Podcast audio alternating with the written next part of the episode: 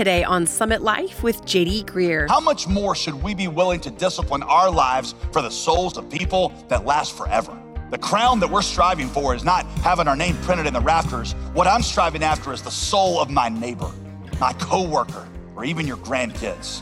That is the principle that cuts through the noise of all this kind of chaos.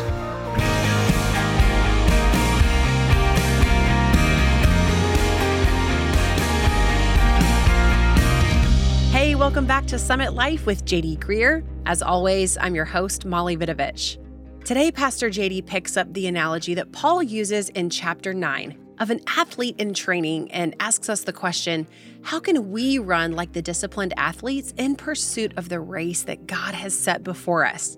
You know, athletes are ruthless, they eliminate everything that stands in the way of winning, and we should be the same way. Whether we're looking at our personal preferences, our worship services, or our political decisions, even our ethnic identity, we lay it all on the line for the sake of the gospel, that we might save some. And don't forget, you can reach out to us at jdgreear.com or give us a call at 866 335 5220 anytime. We have resources available to help direct you in your journey with Jesus. But right now, let's join Pastor JD in 1 Corinthians chapter 9. When I served as a student pastor, one of my favorite student group games was this one where you would create a, a small indoor obstacle course. Uh, the blindfolded person got to choose one person from their team to stand at the end of the obstacle course and call out instructions for them. Like, okay, turn left, now duck, take two steps forward, step over the tire, walk carefully through the broken glass, that kind of stuff. Just kidding, not really broken glass. But the trick was that everybody on the other team also got to stand around the side shouting out counter instructions. Now, it's actually a lot harder than it sounds. You'd think you'd be able to pick the voice of your friend out of the crowd, but it was incredibly difficult um, to cut through all the noise and focus on the guidance that you needed. I'm pretty sure a few of the kids ended up in the emergency room because of this game, but thankfully, most people were less litigious back when I was a student pastor. That's probably why I'm able to be your pastor today. Um, I share that because the title of our series through First Corinthians is Cutting Through the Noise, because that's what Paul is attempting to do in this letter to the Corinthian church. Paul's gonna set up the gospel. He has been setting up the gospel as the voice that cuts through the noise to guide this church out of the, the troubled waters of all the situations they're in, to guide them to safety and to peace. In the first four chapters of Corinthians, we saw how the gospel heals the divisions in the church that arose from pride.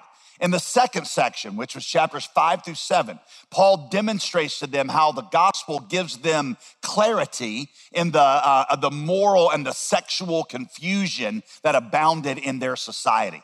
Today, we're going to cross over into the third section of this letter, where Paul can uh, Paul begins to explain to them how the gospel can unite them even when they are culturally and politically divided, which you can see won't be relevant to us at all, will it? Um, I've mentioned this before, Summit, but this church in Corinth, it was pretty diverse just in its makeup. Um, it was made up of Jews and Gentiles, young and old, rich and poor, um, people who had been religious for years, and those with no religious background at all. And that brought conflict into the church. You understand, it always does. A lot of you have this really rosy picture of multi ethnic unity. Um, and I'm gonna tell you, bringing people together of diverse backgrounds always creates tension and sometimes conflict. And what that does is it creates an opportunity for the unique beauty and the power of the gospel to shine. The world, the world longs to see this kind of unity.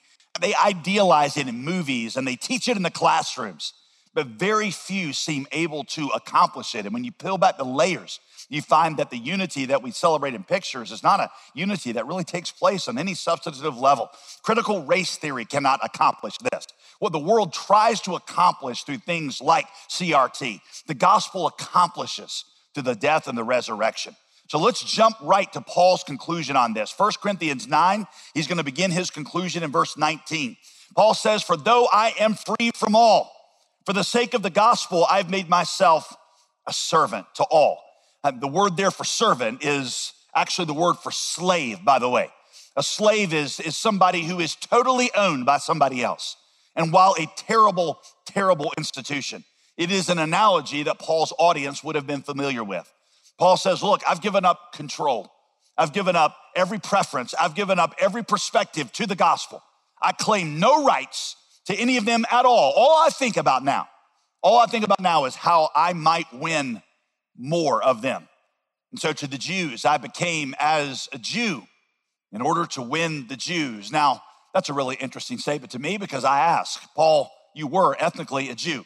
How could someone who was ethnically a Jew become a Jew to the Jews because you were already a Jew?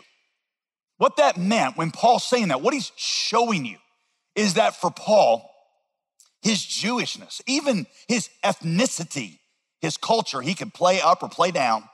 He said, To those under the law, I became as one under the law, though not myself being under the law.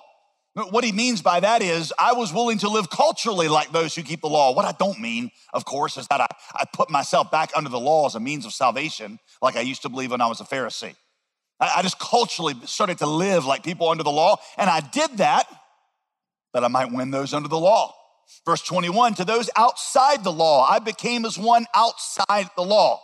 Not, of course, being outside the law of God, but under the law of Christ, meaning I was willing to live culturally like those who were not under Jewish law. Of course, I don't mean by that, he says, that I cast off all morality and started to live like a reprobate.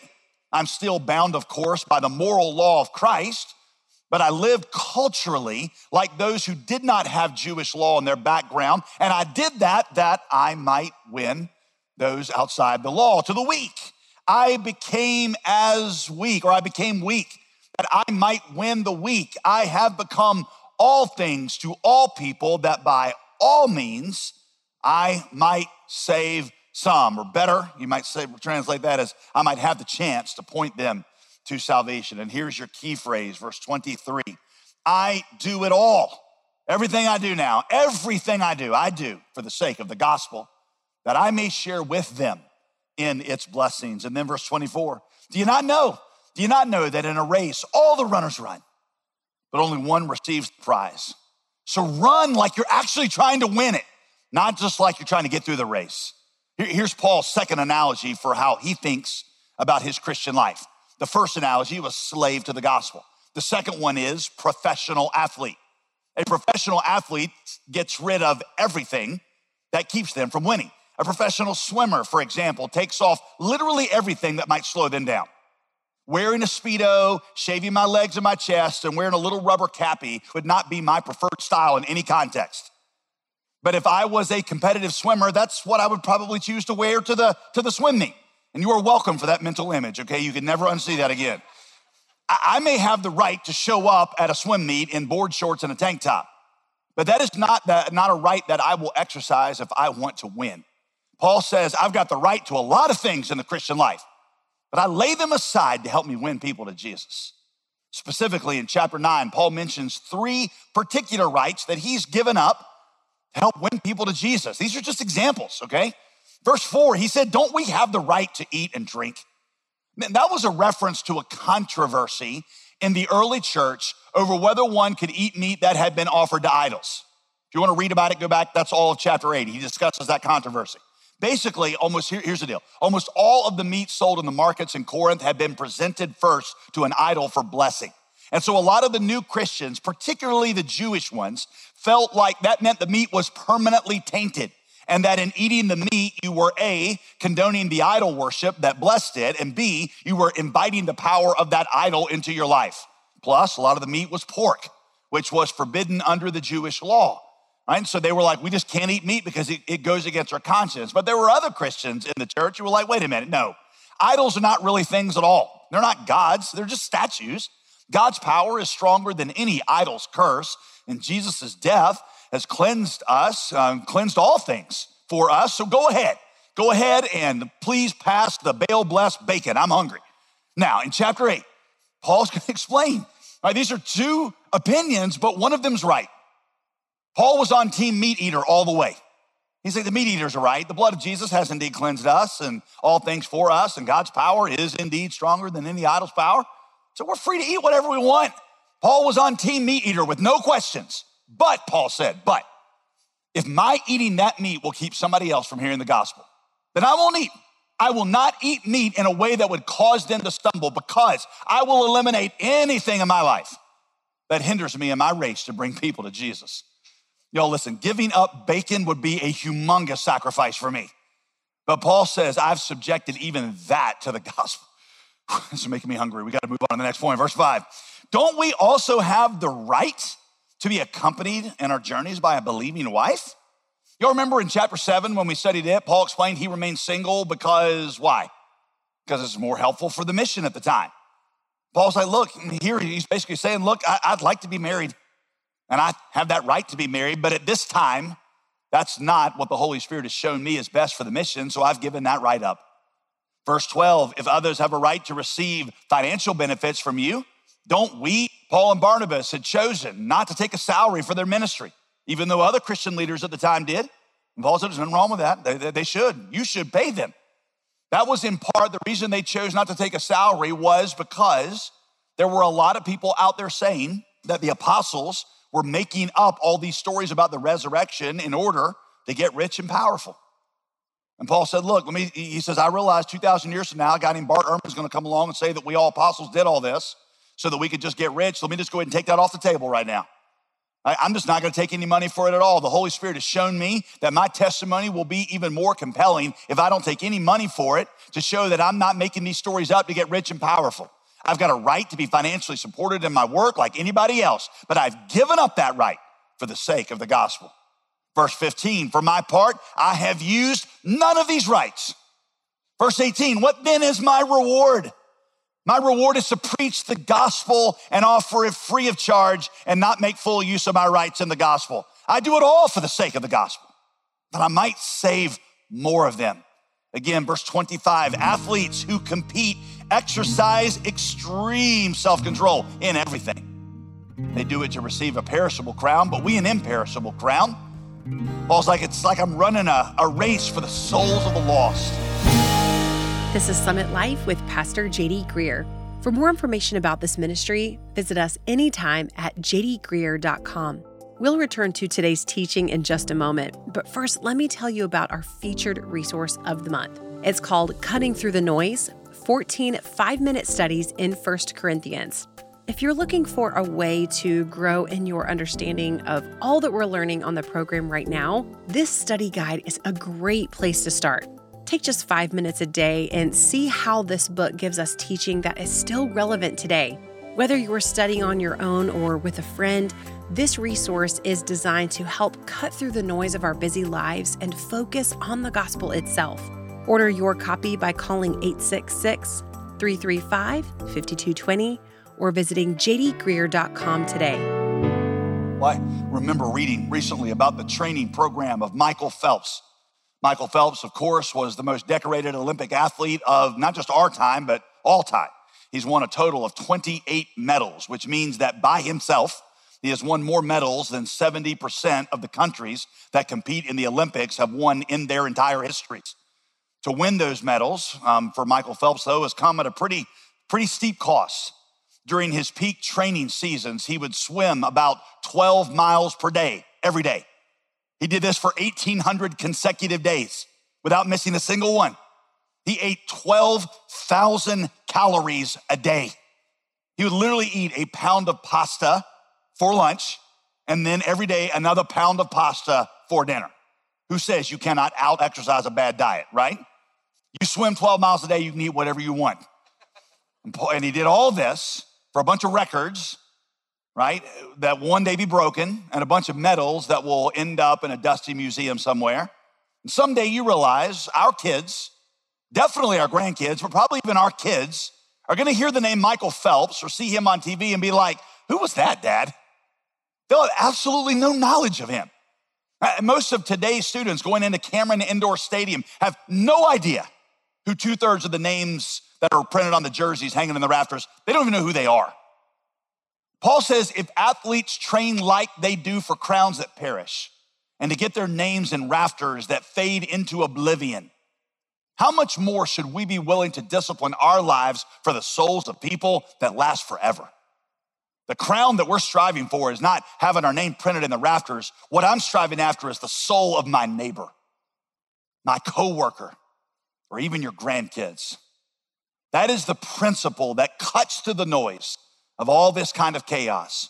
Now, what I want us to do with the rest of our time is I want us to apply it to us in two different ways. First, I want to talk about us as a church, a church body. I want to explain how this impacts how we think about and how we or think about ourselves and how we organize our ministries.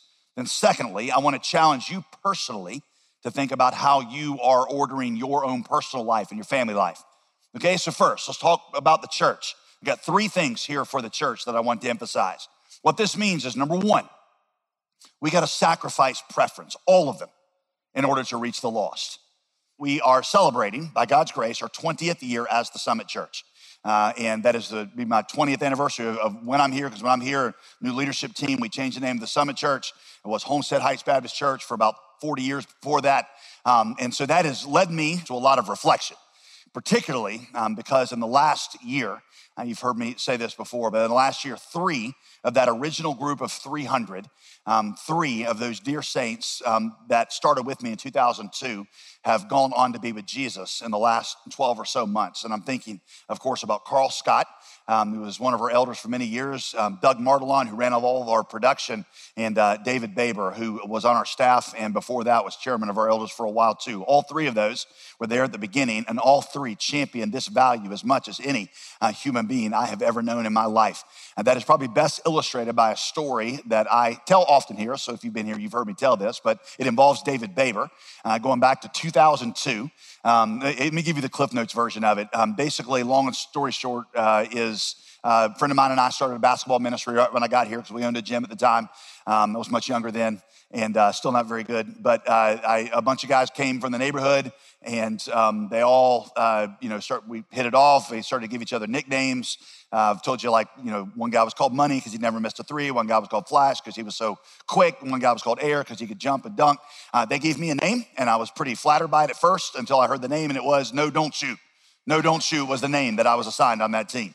Um, and uh, through God's grace, not because of my basketball skill, um, a couple of those guys ended up coming to faith in Christ. And one was about a six foot five African American guy. And um, I got to baptize him. One of the first people I baptized at the Summit Church, to my knowledge, um, first person, first African American this church had baptized. And so I'm up there and I baptize, he, gives, he baptizes, he gives this incredible testimony. I mean, just so moving about how God was working in his life. And um, uh, David Baber comes up to me after the service. And uh, those of you that know David, this will make sense. David comes up and he said, he said, son, he said, he said, you know, you know, a lot of people around here aren't excited about the changes you're making in our church. And I said, yeah, I know. I get the emails. Um, he, he, said, he said, but he says he, gets all choked up and he points toward the baptismal where we just baptized um, that, that, that guy. And he said, But if that's what we're going to get right there, you can count me in for all of them, and I will watch your back and cover you on every single one of them. Right? That's a generation of people that have made us who we are. We are where we are, Summit, because a group of saints were willing to make themselves uncomfortable for the sake of reaching others. And I think they would say from heaven, I did it for the sake of the gospel.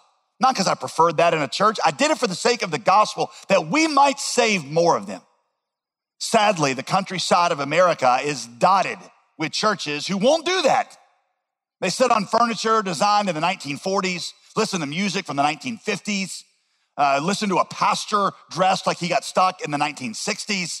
I, I heard one guy say, you know, if the 1950s ever come back, a lot of our churches are gonna be ready. We're gonna be totally ready. But they don't want to change. They don't want to change because change is uncomfortable. And some of you grew up in churches like these, and you know how hard it is to get them to change anything. The organ. Who, who listens to an organ? The handbells. I, you like, uh, what other context would you pull out the handbells in? And Lord help us if somebody tried to bring in a drum set. That's tantamount to setting up an altar to Satan, right? The sad truth is that for many of these churches, they prioritize maintaining their traditions over reaching their grandchildren. And I don't share that with you so that you and I can feel smug about how advanced we are. Look at our stage and look at all the lights and all the. Hey, do you realize how easy it is for us to let that same spirit creep back in? How willing are you to put up with things that you don't like in church for the sake of reaching others? Because I'm gonna tell you, 20 years, emails haven't slowed down that much. How much you willing to put up with music or styles or topics that may not be your favorite, but help us reach somebody else?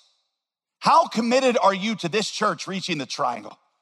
Let me just make this real for a minute, okay? Paul's illustration for how he applied 1 Corinthians 9 was to have Timothy, his traveling companion, circumcised. For Jews, being circumcised was a thing that you did not only to obey the law, but also to show your respect for your Jewish heritage. Timothy had a Jewish mom, but because his dad was a Gentile, Timothy had never been circumcised.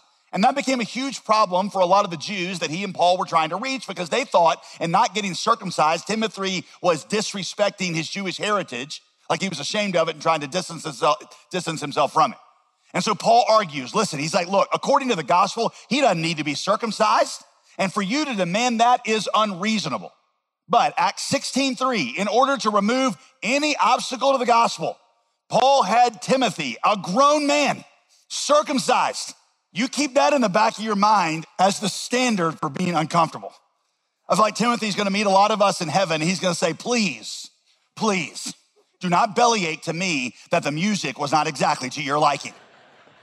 My becoming all things all people cost me a lot more than you putting up with some new music. We're always asking at this church, as much as we can, how we can best set up this church to reach more people. Yeah, that's the primary reason we chose to pursue multi site. Just to be clear, multi site is a headache for everybody. But we figured that it was, several of our staff are over here to my left. We figured that it was easier, it'd be easier for us to reach more people in the triangle if people that didn't come to church had a facility they could come to that was within 15 minutes driving distance of them. It's like I always say, we're flattered that you would drive 45 minutes to come to our church, but probably you do that because you love Jesus. And so the person that you just met in your neighborhood who doesn't love Jesus isn't gonna make that drive. So rather than build one big gargantuan Six Flags over Jesus kind of building, we just said, hey, let's build slightly smaller outposts all over the triangle. We do it all for the sake of the gospel that we might save some. I hope that you and I will always feel a little bit uncomfortable here. Because the moment that this becomes the church that you've always wanted to go to, then we're no longer the kind of church that is reaching people around us that are unlike us. Right? We want to be a church that not caters to our needs and preferences, but one that is stripped down, so to speak, for maximum effectiveness. Our goal here at Summit Life is to help you grow deeper into the good news of Jesus' death and resurrection, because that's where transformation happens. So, no matter what the topic is, Pastor JD will always bring it back to the cross. If you've missed any of the previous messages in this Hallmark study, let me encourage you to get caught up. You can listen to the entire Cutting Through the Noise series online free of charge at jdgreear.com. We want to make sure that you know about Pastor JD's new resource available right now to our Summit Life family. Like our teaching series, it's called Cutting Through the Noise 14 five minute studies in 1 Corinthians. For a gift of $35 or more this month, we'll send you this incredible resource so you can keep God's Word top of mind no matter how hectic life gets. Contact us today and we'll send you your copy when you generously give to support this ministry. We're adding more radio stations all the time, and every new station means more people can hear this program. But every new station also means new expenses. Unlike traditional radio, we don't make money from advertisements. We rely solely on God's people to help fund this mission. When a college student tunes in to stay rooted in the gospel on a secular campus, or when someone hears the gospel for the very first time, their thanks belongs to you. Call 866 335 5220. That's 866 335 5220. Or give online at jdgreear.com. That's J D G R E E A R.com. While you're on the website, don't forget to sign up for our weekly newsletter. You can get ministry updates, information about new resources, and Pastor JD's latest blog post delivered straight to your email inbox. It's a great way to stay connected with Summit Life, and it's completely free to subscribe. Sign up when you go to jdgreear.com. I'm Molly Vidovich, encouraging you to join us again tomorrow as we continue this study in 1 Corinthians. See you then on Summit Life with JD Greear.